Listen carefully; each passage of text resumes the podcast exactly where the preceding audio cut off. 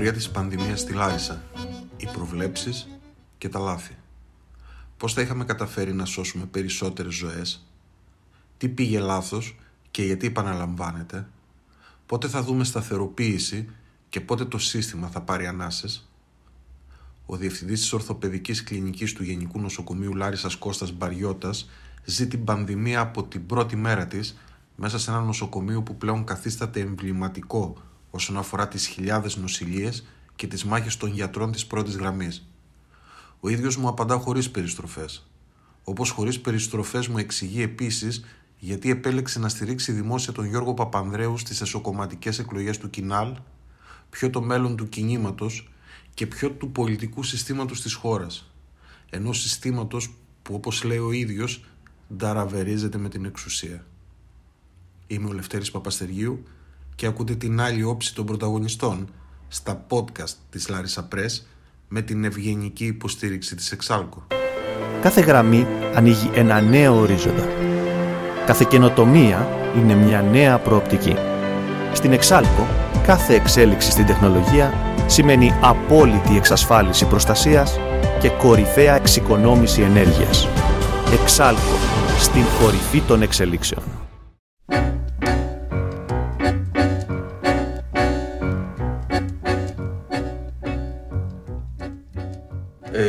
Ευχαριστήσω εκ των προτέρων για την κουβέντα και να μιλήσουμε στον ενικό. Εννοείται. Ωραία. Ε, να ξεκινήσουμε με την πανδημία.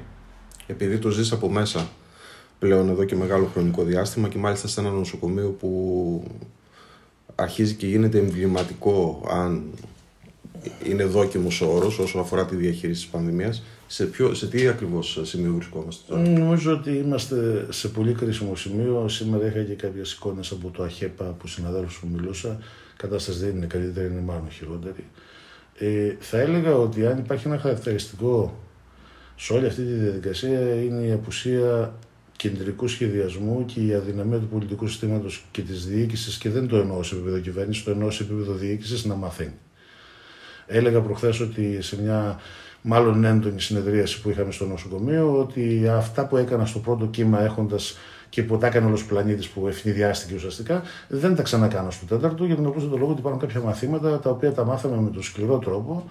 Ε, και τώρα ξέρω ότι το να εφημερεύει ένας ειδικός του χειρουργικού τομέα, ένας ορθοπαιδικός καλή ώρα σε ασθενείς που έχουν ένα γνωστικό πρόβλημα, μόνο στα χαρτιά βοηθάει. Στην πραγματικότητα κάνει κακό στην ασφάλεια και στην ποιότητα της ε, νοσηλείας των ασθενών.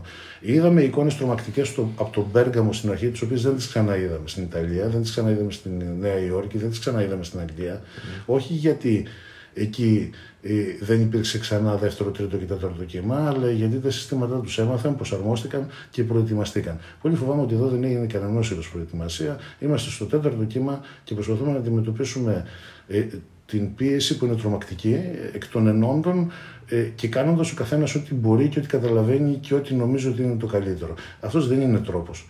Ε, αν λείπει κάτι πραγματικά είναι συντονισμός και λείπει σε κεντρικό πανελλήνιο επίπεδο, γι' αυτό ξεκίνησα με το ΑΧΕΠΑ και στο Θεσσαλονίκη το ίδιο έχουν. Έτσι. Αποφασίζουν οι γιατροί τι θα κάνουν και πολλές φορές αποφασίζουν οι αναισθησιολόγοι του χειρουργείου απέναντι στους αναισθησιολόγους μονάδας. Πράγματα τα οποία είναι ανεπίτρεπτα σε ένα εύρυθμα λειτουργώντα σύστημα, αυτά είναι ανεπίτρεπτα. Και νομίζω ότι εδώ είναι η πάγια δυναμία του ελληνικού συστήματος που είναι κυρίως διοικητική. Αν υποτεθεί λοιπόν ότι είχαμε μια διοικητική επάρκεια, αν υποτεθεί ότι είχαμε πάρει το μάθημά μας θα είχαν σωθεί ανθρώπινες ζωές; Νομίζω πως ναι. Νομίζω ότι. Και ελάχιστοι το λένε ανοιχτά, αλλά εγώ θα το πω. Νομίζω ότι το γεγονός ότι είμαστε πρωταθλητές στον αριθμό των θανάτων ανά 100.000 ε, κατοίκου έχει πάρα πολύ να κάνει με την ποιότητα ε, και, την, ε, και τον τρόπο με τον οποίο αντιμετώπισε το σύστημα υγείας την, ε, την κρίση. Οι γιατροί κάνανε ό,τι μπορούσαν, οι νοσηλευτές κάνανε ό,τι μπορούσαν. Αυτό δεν σημαίνει όμως ότι κάναμε ό,τι χρειάζεται. Είναι διαφορετικό πράγμα το να κάνεις ό,τι μπορείς και διαφορετικό πράγμα το να κάνεις ό,τι χρειάζεται. Δεν ταυτίζονται σώνει και καλά. Και νομίζω ότι στη συγκεκριμένη περίπτωση δεν ταυτίζεται. Χρησιμοποιούμε ένα πολύ αδρό δείκτη. 100.000 θάνατοι ανά 100.000 κατοίκους, που είναι χειρότερος στην Ευρώπη μετά τη Ρουμανία, τουλάχιστον μέχρι πριν από μερικές μέρες. Δεν ξέρω αν μας ξεπέρασε κάποιος. Για τον λόγο λόγο δεν έχουν κανένα άλλο στοιχείο. Έτσι. Η θνητότητα και θνησιμότητα, δηλαδή πόσοι άνθρωποι πεθαίνουν ε, ανά νοσοκομείο από μονάδα σε μονάδα, που είναι τεράστια σημασία. Έτσι Ε, για αυτό που έλεγα προηγουμένως, το πολιτικό σύστημα για να μάθει πρέπει να έχεις στοιχεία και να τα επεξεργάζεται σε πραγματικό χρόνο. Αν έχεις π.χ. μια μονάδα όπως ακούστηκε στο Αγρίνιο, που δεν νομίζω ότι ήταν μόνο το Αγρίνιο που είναι προβληματική, την θεραπεύεις. Εδώ τέτοια στοιχεία δεν έχουμε, δεν έχουν αναλυθεί. Ενώ στο εξωτερικό από την πρώτη στιγμή πέσαν οι ομάδες, οι στατιστικές ομάδες των μαθηματικών. Χθες έβλεπα μια αναφορά μαθηματικού του τμήματος των μαθηματικών στην Κίνα, η οποία έλεγε ότι αν ανοίξουμε τη χώρα όπως την ανοίγουν οι Εγγλέζοι και οι Γάλλοι θα έχουμε τόσους θανάτους και τόσα κρούσματα, τα οποία είναι στατιστικά από το τμήμα του, του μαθηματικού, από το μαθηματικό τμήμα του Πεκίνου, που σημαίνει ότι μια παστρατεία επιστημών έτσι, παίρνουν στοιχεία και τα αναλύουν. Εδώ τα στοιχεία δεν βγαίνουν. Εδώ τα στοιχεία τα κρατάμε κρυφά γιατί το σύστημα είναι κουτοπώνυρο και θέλει να κρύβεται πίσω στις σκιές και να ικανοποιείται με δηλώσεις σαν αυτή που προηγουμένως. Βγαίνουμε και μετά λέμε το σύστημα άντεξε, το σύστημα οι γιατροί κάναν το καλύτερο που μπορούσαν να κάνουν και είμαστε όλοι ικανοποιημένοι. Έτσι. Αυτό όμως είναι ε, τρίτος κόσμος και, και παρακάτω. Έτσι. Αυτή τη στιγμή η εικόνα στη Λάρισα δείχνει να ομαλοποιείται; Νομίζω ότι προβάλλουμε όλοι μας την, το μεράκι μας, την, ε, την πρόθεσή μας, την ανάγκη μας να δούμε ότι κάπου αυτό το κύμα αρχίζει να κάμπτεται. Είναι πολύ νωρίς. Μακάρι να είναι έτσι, όλα, όλες οι επιδημίες με ή χωρίς θεραπεία, με ή χωρίς εμβόλιο κάνουν κύματα, κάνουν ένα peak και μετά πέφτουν και πολλές φορές εξαφανίζονται, όπως η ασιατική γρίπη που έκανε δύο μεγάλα κύματα, σκότωσε πολύ περισσότερους ανθρώπους από τον κορονοϊό, αλλά εξαφανίστηκε μόνη της, δεν υπήρχε καμιά θεραπεία, έτσι. Δεν υπήρχαν ούτε ενδοφλέβιοι οροί εκείνα τα χρόνια ε, θα κάνει τον κύκλο της και θα περάσει κάποια στιγμή. Μπορεί να ξαναρθεί αργότερα, αν έχουμε μεταλλάξει ειδικά. Αλλά σε αυτή τη φάση νομίζω ότι είναι πολύ νωρίς ακόμα να μιλήσουμε για κάμψη. Τι, και... λάθος, τι, τι, τι λάθος έχουμε κάνει ως κοινωνία ή ως σύστημα και έχουμε τόσο μεγάλο ποσοστό ανεμβολίαστων στο, στην πόλη και στη χώρα. Νομίζω ότι είναι πολλά. Καταρχήν δεν είναι τόσο άσχημη η κατάσταση και κατά ψέματα και άλλες ευρωπαϊκές χώρες είναι στο 70-75% που δεν νομίζω δηλαδή ότι είναι μόνο η χώρα η δικιά μας. Mm. Εδώ είναι πολλοί παράγοντες. Νομίζω ότι παρόλο που το Υπουργείο κόπτεται και μάλιστα ε, την άνοιξη που μας πέρασε υπήρχε μια, ε, πώς να την πω έτσι, ε, μια κατάσταση εφορίας ότι έχουν κάνει το καλύτερο δυνατό και ότι το σύστημα ελευθερία πάει μια χαρά. Η αλήθεια είναι ότι το ηλεκτρονικό σύστημα είναι εξαιρετικό. Έτσι. Αλήθεια είναι αυτό.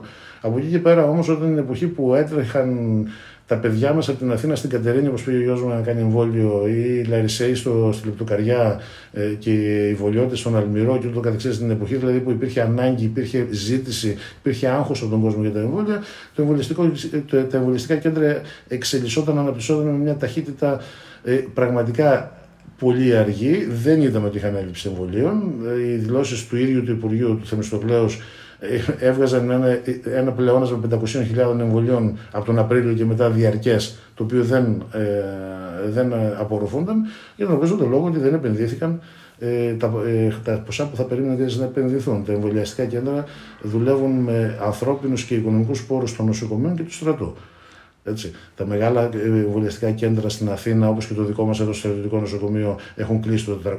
Το 401 είναι κλειστό πρακτικά, δεν δουλεύει. Έτσι, όλο το προσωπικό είναι στα εμβολιαστικά κέντρα. Ένα μεγάλο μέρος των πόρων των νοσοκομείων καταναλώνεται αυτή την εποχή που γίνεται χαμός. Πάρα πολλοί νοσηλευτές και γιατροί δικοί μου κάνουν εφημερίες στον εμβολιαστικό κέντρο, μέσα από το νοσοκομείο. Είχαμε πει από την αρχή ότι δεν πρέπει να μπουν τα εμβολιαστικά κέντρα στα νοσοκομεία, θα πρέπει να αναπτυχθούν εκτός, αλλά αυτό προπόθεται μια δαπάνη η οποία δεν έγινε.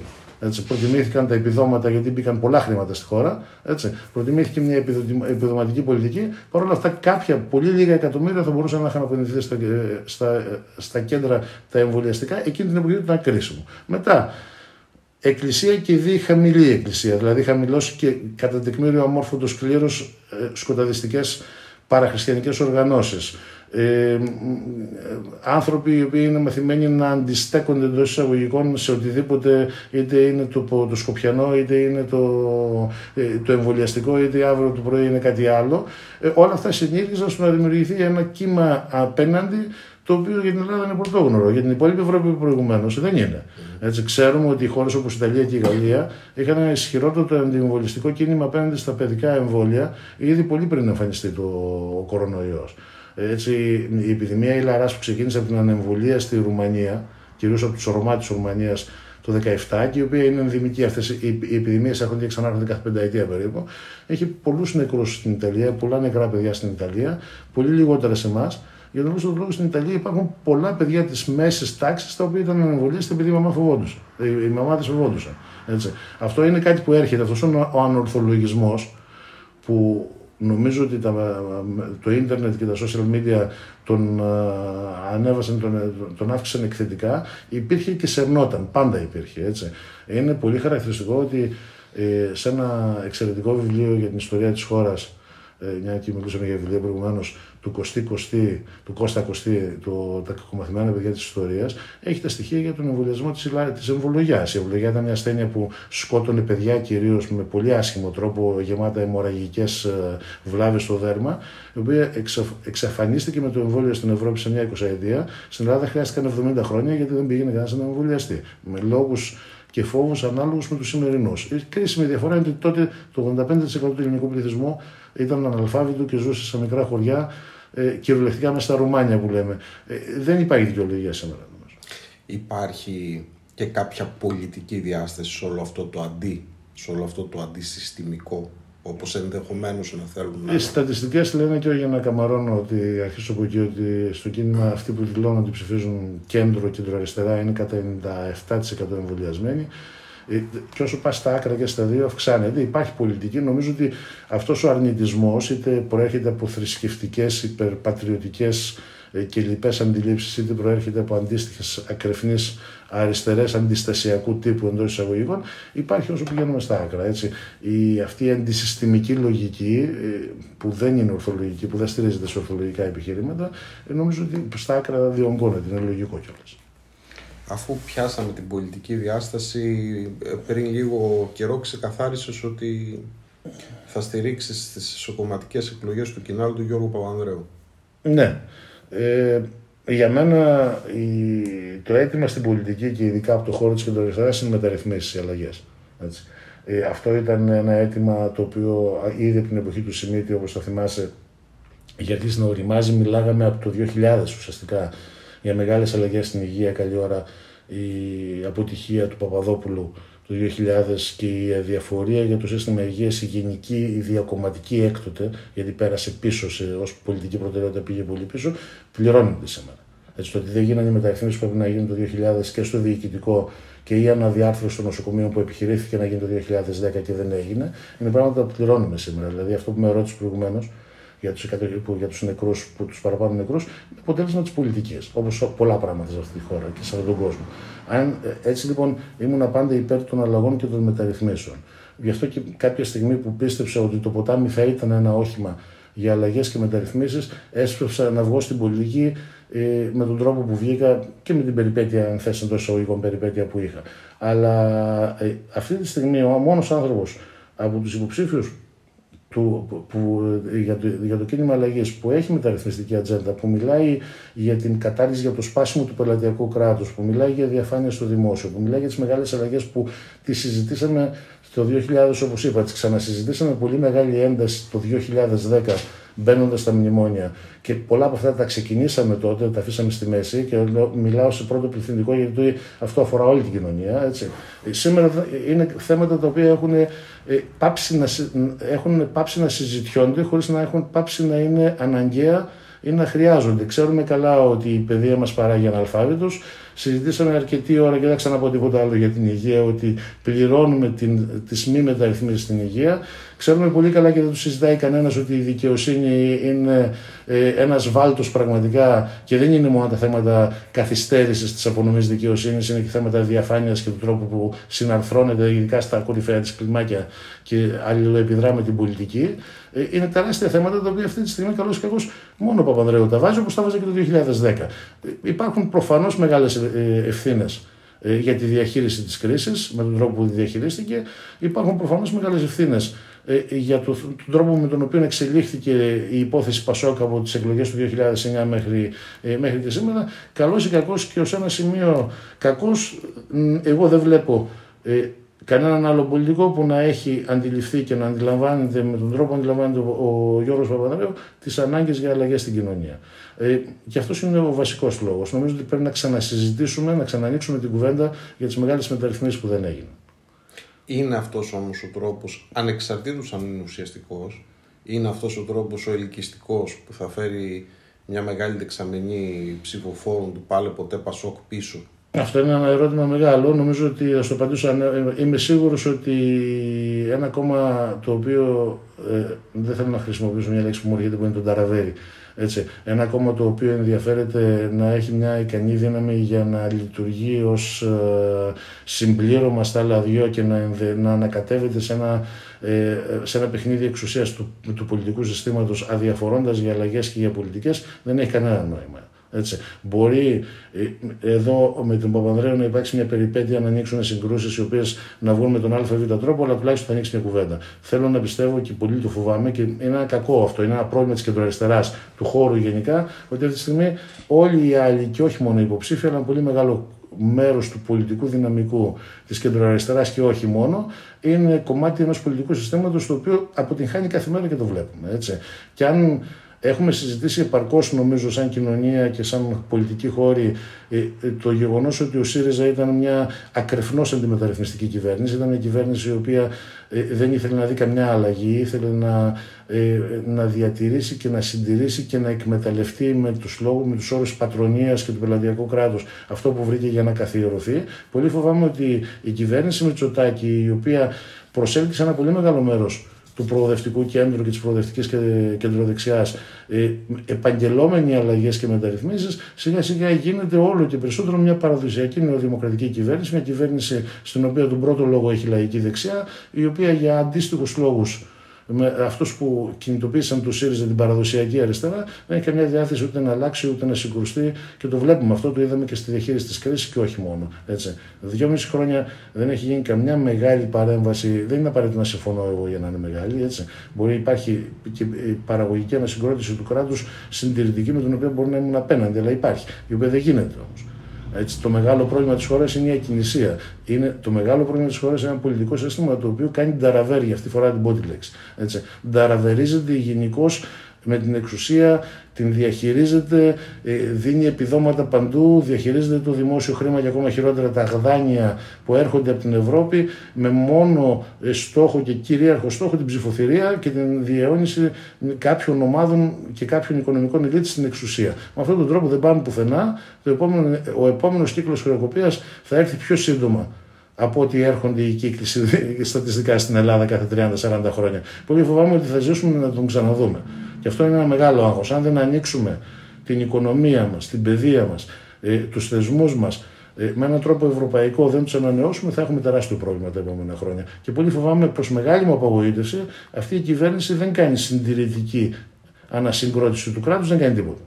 Και αυτό είναι χειρότερο από το να κάνει, κάτι, να κάνει πράγματα για τα οποία εγώ ενδεχομένως θα τα θεωρούσα πολύ συντηρητικά ή θα ήμουν απέναντι.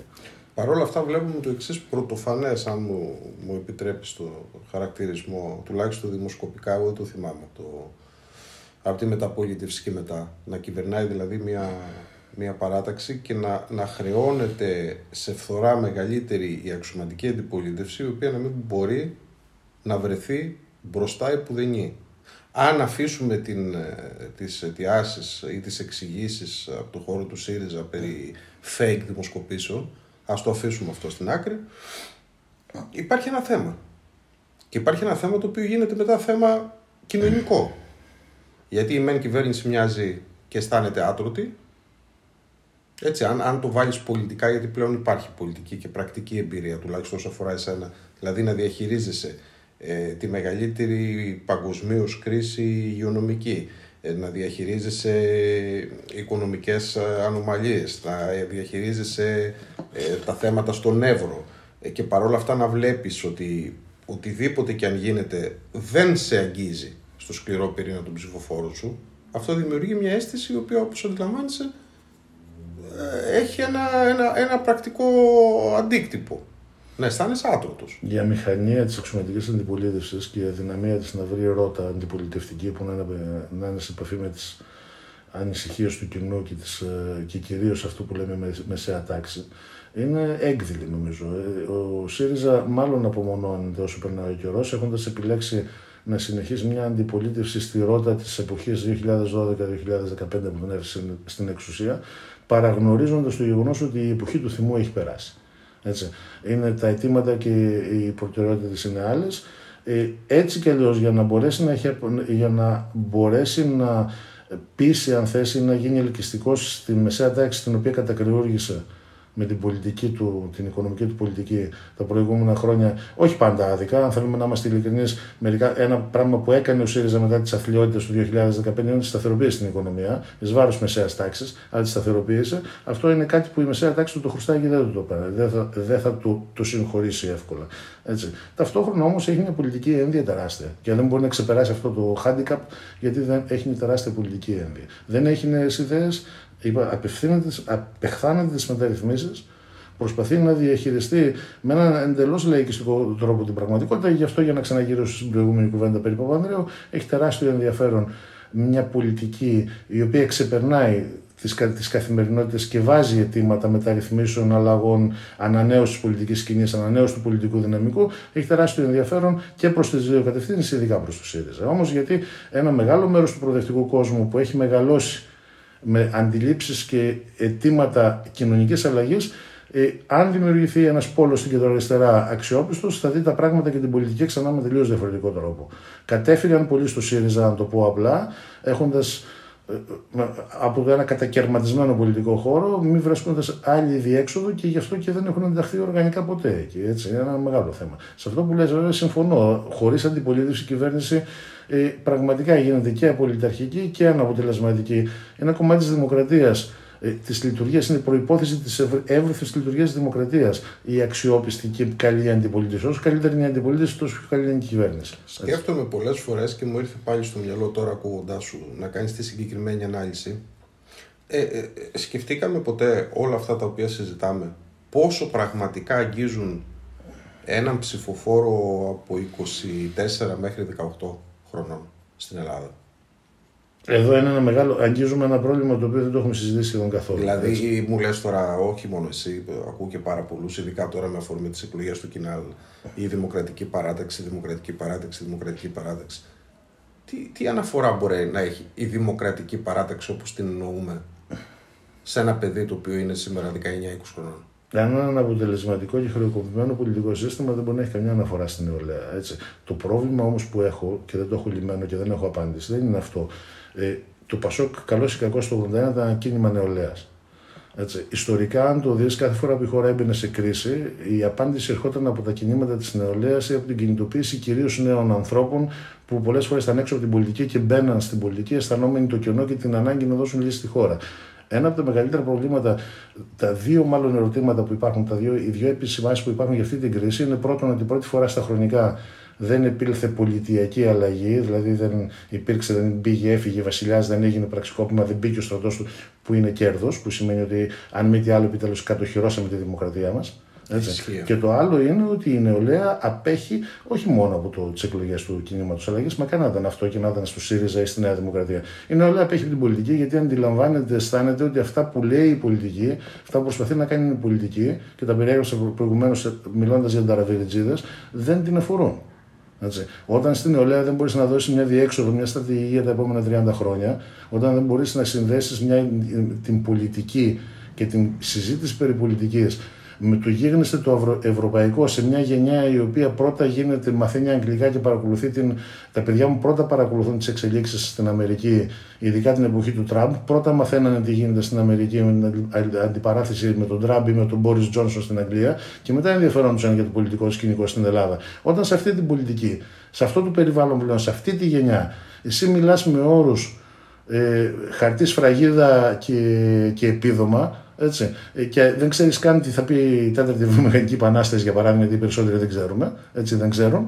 Ε, το πρόβλημα είναι τεράστιο. Είναι λογικό να μην σε ακολουθούν γιατί αισθάνονται ότι αυτά που λες για θέσεις εργασίας κτλ. μεταφράζονται σε θέσεις στο δημόσιο χαμηλής παραγωγικότητας και χωρίς κανένα ενδιαφέρον και είναι γενιά κακά τα ψέματα, ειδικά στα 18 και στα 24, ενδιαφέρεται για πολύ, πολύ περισσότερα πράγματα και έχει έναν ιδεαλισμό που ζητάει πράγματα τα οποία αυτή τη στιγμή δεν υπάρχουν. Έτσι. Είπα προηγουμένως ότι το Πασόκ και ήταν έτσι, ήταν ένα κίνημα νεολαίας το 1974. Απορρόφησε ανθρώπους από την αριστερά και τη δεξιά, οι οποίοι κατά τεκμήριο ήταν κάτω από το 25. έτσι, εκείνη την εποχή, γιατί είχε, περιέγραφε, αν θες, ένα μέλλον, άσχετο αν το πραγματοποίησε ή όχι, είναι διαφορετικό, είναι άλλο πράγμα, έτσι. Αλλά περιέγραφε το μέλλον της χώρας για τα επόμενα 50 χρόνια διαφορετικό. Περιέγραφε μια Ελλάδα την οποία θέλαμε να έχουμε και δεν είχαμε σε εκείνη τη χρονική στιγμή. Αν δεν μπορείς λοιπόν να περιγράψεις το μέλλον, δεν έχει κανένα νόημα και δεν μπορείς ποτέ να τρεβήξει την Ελλάδα μαζί σου. Αυτό είναι νομίζω το μεγάλο πρόβλημα. Κανένας δεν περιγράφει το μέλλον με επάρκεια σε αυτή την εποχή. Άρα λοιπόν, αν συνθέσουμε τώρα όλη την κουβέντα που έχουμε κάνει μέχρι στιγμής και κάνουμε μία αναγωγή στο άμεσο μέλλον, δηλαδή ας υποθέσουμε ότι ο Μητσοτάκης πάει σε εκλογές εξαντλώντας την τετραετία, δηλαδή 1,5 χρόνο από τώρα, πόσο είναι, ε, δεδομένη τη απλής αναλογικής, δημιουργείται κίνδυνος για τη χώρα. Κίνδυνο με ποια έννοια, νομίζω ότι δεν. Είπα προηγουμένως ότι το. Αποσταθεροποίησης ενός πολιτικού συστήματος. Νομίζω ότι σε, σε αυτή τη φάση έχουμε κατοχυρώσει ότι δεν υπάρχει για πολλούς λόγους περί, περίπτωση πραξικοπήματος, ανατροπής ή οτιδήποτε, το οποίο ήταν το σύνηθες. Τα τελευταία 200 χρόνια που μια και τα γιορτάζουμε κιόλας φέτος, το συνηθισμένη, κάθε φορά που υπήρχε κρίση, αργά παρέμβαινε στρατός ή έμπαινε ο βασιλιάς, έφυγε ο βασιλιάς, ερχόταν ο βασιλιάς, τα ρίχναμε δηλαδή με ένα πολύ συγκεκριμένο τρόπο. Και τέτοιοι κίνδυνοι δεν νομίζω ότι υπάρχουν. Η αποσταθεροποίηση του συστήματος εξουσίας με τον τρόπο που λειτουργεί σήμερα ε, για μένα είναι ζητούμενο. Απλώς θα ήταν ευχής έργο να γίνει ομαλά ε, και στο βαθμό που μπορούν κάποιοι να αντιληφθούν που δυστυχώς δεν αντιλαμβάνονται, έτσι, ε, ότι αν δεν υπάρξουν αυτές οι αλλαγές θα χάσουμε όλοι. Έτσι. Ε, ορισμένα πράγματα μπορούν να γίνουν αργά, ε, συστηματικά και με τρόπο λιγότερο επώδυνο για όλους, αλλά οι αλλαγές είναι, είναι ζητούμενο έτσι, στην Ελλάδα. Ο τρόπος με τον οποίο δράκει και λειτουργεί το πολιτικό σύστημα ε, ο οποίος είναι ο τρόπος της πατρονίας ουσιαστικά, ένα πελατειακό σύστημα ιδιαίτερα εκτεταμένο, ε, είναι ένα σύστημα που δεν μπορεί να πάει πολύ μακριά, ειδικά στις σύγχρονες συνθήκες. Έτσι, και δεν μπορεί να πάει μακριά γιατί επίσης παρόλο που όλοι αναθάρισαν και πήραν αέρα, τα λεφτά τελειώνουν. Έτσι, όπως είπε ο Βενιζέλος, ο Ευάγγελος Βενιζέλος ε, σήμερα σε μια συνέντευξη, ε, θα ήταν ευχής έργο να μην χάσει η χώρα τα δημοσιονομικά διδάγματα που εισέπραξε με πολύ σκληρό τρόπο το 2010-2020. Ο ίδιος και συμφωνώ μαζί του αισθάνεται ότι έχουμε, πάσει, έχουμε γυρίσει το 2008 στο 2009 σε ό,τι αφορά την λογική της διαχείρισης του δημόσιου χρήματος, που είναι τεράστια ανάρκη. Έτσι.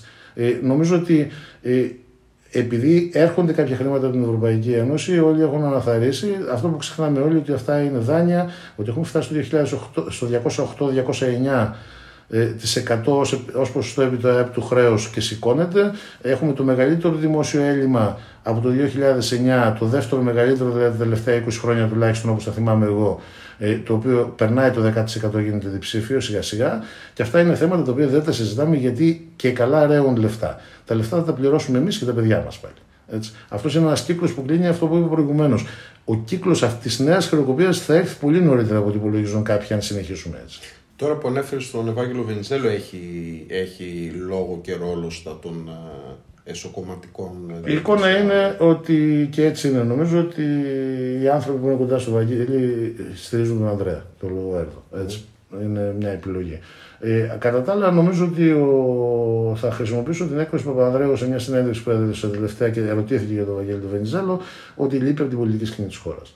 Η αλήθεια είναι ότι είναι, όπως και ο, κατά τη γνώμη μου και σου το είπα και προηγουμένως, είναι δύο άνθρωποι που στον ευρύτερο χώρο του κέντρου ξεχωρίζουν ως προσωπικότητες από όλους τους υπόλοιπους, από όλο το, το υπόλοιπο πολιτικό δυναμικό και με τις λογικές που βάζω μπορεί κανείς να διαφωνεί, να συμφωνεί με επιμέρους ή και συνολικά με τις πολιτικές θέσεις κάποιων, όμως δεν έχουμε πολλές ε, πολλά περιθώρια για απώλειες τέτοιου μεγέθους. Πραγματικά νομίζω ότι λείπει από την ελληνική πολιτική σκηνή και κάθε φορά που μιλάει ε, συμφωνώ σε πολλά από, από αυτά που λέγει, βλέπω στον λόγο ότι έχει μια διασυνδετικότητα και μια ικανότητα να συμπυκνώνει να, τα πράγματα σε δύο φράσεις εκπληκτική. Έτσι.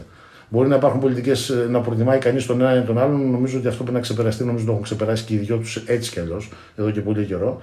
Αλλά νομίζω ότι αυτό που είπε ο Ανδρέο ήταν, είναι αλήθεια. Ο, ο Βακέλης Βενιζέλος λείπει από την πολιτική σκηνή της χώρας. Να τελειώσουμε μια προσωπική ερώτηση, αν μου επιτρέπεις. Ε, ξέρω ότι έχεις δοθεί ψυχή και σώμα στην, ε, στην ορθοπαιδική στο κλινική στο Γενικό Νοσοκομείο Λάρισας. Γνωρίζω όμως ότι υπάρχει ένα ενδιαφέρον και ένα πάθος τέλος πάντων για τις πολιτικές εξελίξεις. Θα σε δούμε πιο ενεργό. Αυτή την εποχή είναι ζήτημα, όπως είπες, φόρτου εργασιακού. δεν έχω πολλά περιθώρια να κάνω κάτι παραπάνω. Ταυτόχρονα όμως είναι ότι δεν αισθάνομαι και ότι μπορώ να προσφέρω κάτι ιδιαίτερο. Ε, Όπως είπα προηγουμένως, έμπλεξα στην πολιτική έχοντας το σαράκι προφανώς από τα φοιτητικά μου χρόνια. Όταν έκρινα, αισθάνθηκα ότι με το ποτάμι θα μπορούσαμε να βάλουμε στην κοινωνία κάποια πράγματα και να κάνουμε να αλλάξουμε τα πράγματα.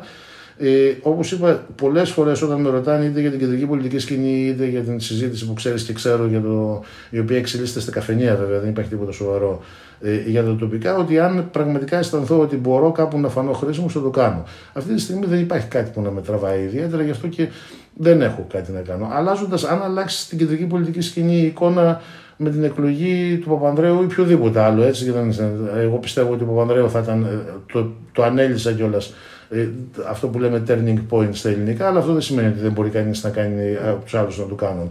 Αλλά αν δεν υπάρξει κάτι που να τραβάει, να έχει νόημα, ε, δεν νομίζω ότι θα αφήσω το νοσοκομείο εύκολα. Έτσι. Από την προπόθεση ότι υπάρχει κάτι που πραγματικά μπορεί να, είναι, να κάνει αλλαγή, να πω είναι game changer για να συνεχίσω στα ελληνικά. Έτσι. Ε, αλλάζει δηλαδή τους συσχετισμούς και τους όρους άσκησης της πολιτικής ε, πραγματικά μπορεί και να ενδιαφερθώ. Αλλιώς δεν νομίζω. Το... Κανείς δεν είναι αντικατάστατος και η χώρα θα σωθεί και χωρίς εμάς. Έτσι δεν υπάρχει θέμα. Είναι... Ε, δεν θα ήταν κάτι πολύ ενδιαφέρον να, ε, να σε δούμε να. Προσπαθώ να, ε, να, να σου πω ότι δεν είμαι επαγγελματίας πολιτικός. Η δουλειά μου ήταν και είναι ναι, αυτό, που το, κάνω. Αυτό έτσι. και για, για μένα η πολιτική είναι η υπέρβαση και πολλές φορές και σε πολλά θέματα ήταν και η υπέρβαση οικογενειακή και οικονομική και από πολλά. Ε, αν δεν έχει αντικείμενο, δεν έχει νόημα. Ένα, ένα κρίσιμο αντικείμενο και ένα πολύ ενδιαφέρον αντικείμενο είναι η τοπική αυτοδιοίκηση. Ε, υπό προποθέσει. Να υπάρχει μια ομάδα, να υπάρχει μια πολιτική πλατφόρμα ξανά, να πας να κάνεις να αλλάξει, το να αντικαταστήσεις τον Χ με κάτι άλλο που είναι σαν το Χ δεν έχει κανένα ενδιαφέρον. Mm.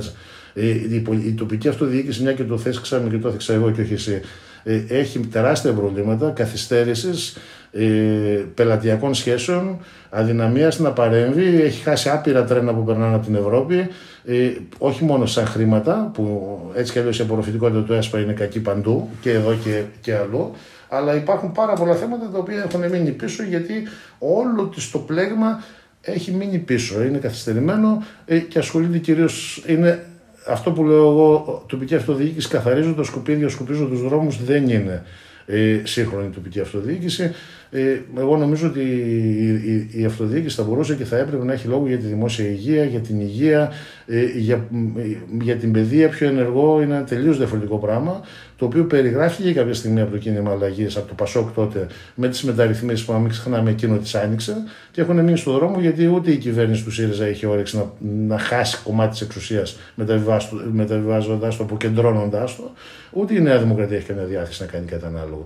Αλλά εγώ νομίζω και το έχω συζητήσει πολλές φορές και με τον Περιφερειάρχη και με άλλους ότι για παράδειγμα τα νοσοκομεία θα έπρεπε να είναι αποκεντρωμένα. Τα νοσοκομεία, η ευθύνη λειτουργίας των νοσοκομείων θα έπρεπε να είναι στην τοπική αυτοδιοίκηση. Έτσι, ανάλογα με το μέγεθος και τη τέτοιο από τα κέντρα υγείας που θα έπρεπε να πάνε σίγουρα στους Δήμους εδώ και πολύ καιρό, μέχρι το πανεπιστημιακό που θα μπορούσε να είναι υπό την αιγίδα και τη φροντίδα της περιφέρειας. Νομίζω ότι τέτοιου τύπου αλλαγές θα έπρεπε να έχουν επιταχυνθεί. Αφορά κυρίως την κεντρική πολιτική σκηνή, αλλά νομίζω ότι αφορά και το γεγονός ότι το στελεχειακό δυναμικό της τοπικής αυτοδιοίκησης ούτε να ακούσει δεν θέλει για τέτοια πράγματα γιατί αισθάνεται ότι το ξεπερνά. Έτσι και τους στόχους τους και τις δυνατότητές τους, ακόμα και την οργάνωση και ε, τις υποδομές που έχουν σαν Δήμη. Αλλά αυτό είναι ένα πολύ μεγάλο στοίχημα το οποίο δεν συζητιέται καν πλέον. Έτσι, έχουμε κάποιες μεγάλες κουβέντες, πολύ φιλόδοξες ενδεχομένως, όπως ήταν η αποκέντρωση, ο δεύτερος βαθμός αυτοδιοίκησης, η διεύρυνση του, η αποκέντρωση του συστήματος και η μεταφορά εξουσίας από ένα υδροκεφαλικό και υπουργικό σύστημα ε, σε, στην περιφέρεια και ούτω καθεξής. Έχω σταματήσει να γίνονται στην Ελλάδα εδώ και πολλά χρόνια. Αντί να προχωράμε, έχουμε μείνει σταθεροί. Για, ακριβώς γιατί αυτό που διαδέχθηκε μετά το 10, ε, το 11 τις κυβερνήσεις του Πασόκ κυρίως που βάζαν τέτοια θέματα. Έτσι και ακολουθούσε και η Νέα Δημοκρατία, αλήθεια είναι σε πολλά. Έτσι όπως ακολούθησε στο θέμα της άμεσης εκλογής του, του αρχηγού που το έβαλε ο Παπανδρέου και ακολούθησε η Νέα Δημοκρατία. Σε πολλά τέτοια θέματα έχει σταματήσει πλέον. Έχει σταματήσει και η κουβέντα. Και αυτό είναι να με ενοχλεί. Έτσι. Ε, επιμένω, δεν είναι σώνει και καλά να γίνει αυτό που εγώ θεωρώ ότι πρέπει να γίνει, αλλά δεν γίνεται καμιά κουβέντα. Έχουμε μείνει στον ταραβέρι, στην αντίληψη της πολιτικής ως διεκπαιρέωση. Αυτό που είπε προηγουμένως για την τοπική αυτοδιοίκηση ισχύει παντού. Καθαρίζω δρόμους, βγάζω σκουπίδια έξω, είμαι καλός. Δεν είναι έτσι. έτσι. Είτε είναι υπουργός που διαχειρίζεται, βουλώνει τρύπες στο νοσοκομείο, αλλά δεν ενδιαφέρεται για το γεγονός ότι η σκεπή είναι τρέπια και κάπου να είναι θα πέσει. Έτσι. Είτε είναι δήμαρχος είτε είναι περιφερειάρχης. Χρειάζεται μια καινούργια αντίληψη η οποία δεν μπαίνει πλέον, δεν συζητιέται στην Ελλάδα. Και αν θέλουμε πραγματικά να πλησιάσουμε την Ευρώπη, πρέπει να συζητήσουμε τέτοια πράγματα και να αρχίσουμε να τα ξανασυζητάμε από την αρχή. Με την ευχή λοιπόν να ξανανοίξουμε την κουβέντα, να σε ευχαριστήσω πολύ για τη δική μας την κουβέντα. Και εγώ ευχαριστώ. Μακρηγόρησα συνήθως πολύ φοβάμαι, αλλά είναι. Ευχαριστώ. Κάθε γραμμή ανοίγει ένα νέο ορίζοντα. Κάθε καινοτομία είναι μια νέα προοπτική. Στην Εξάλκο, κάθε εξέλιξη στην τεχνολογία σημαίνει απόλυτη εξασφάλιση προστασίας και κορυφαία εξοικονόμηση ενέργειας. Εξάλκο, στην κορυφή των εξελίξεων.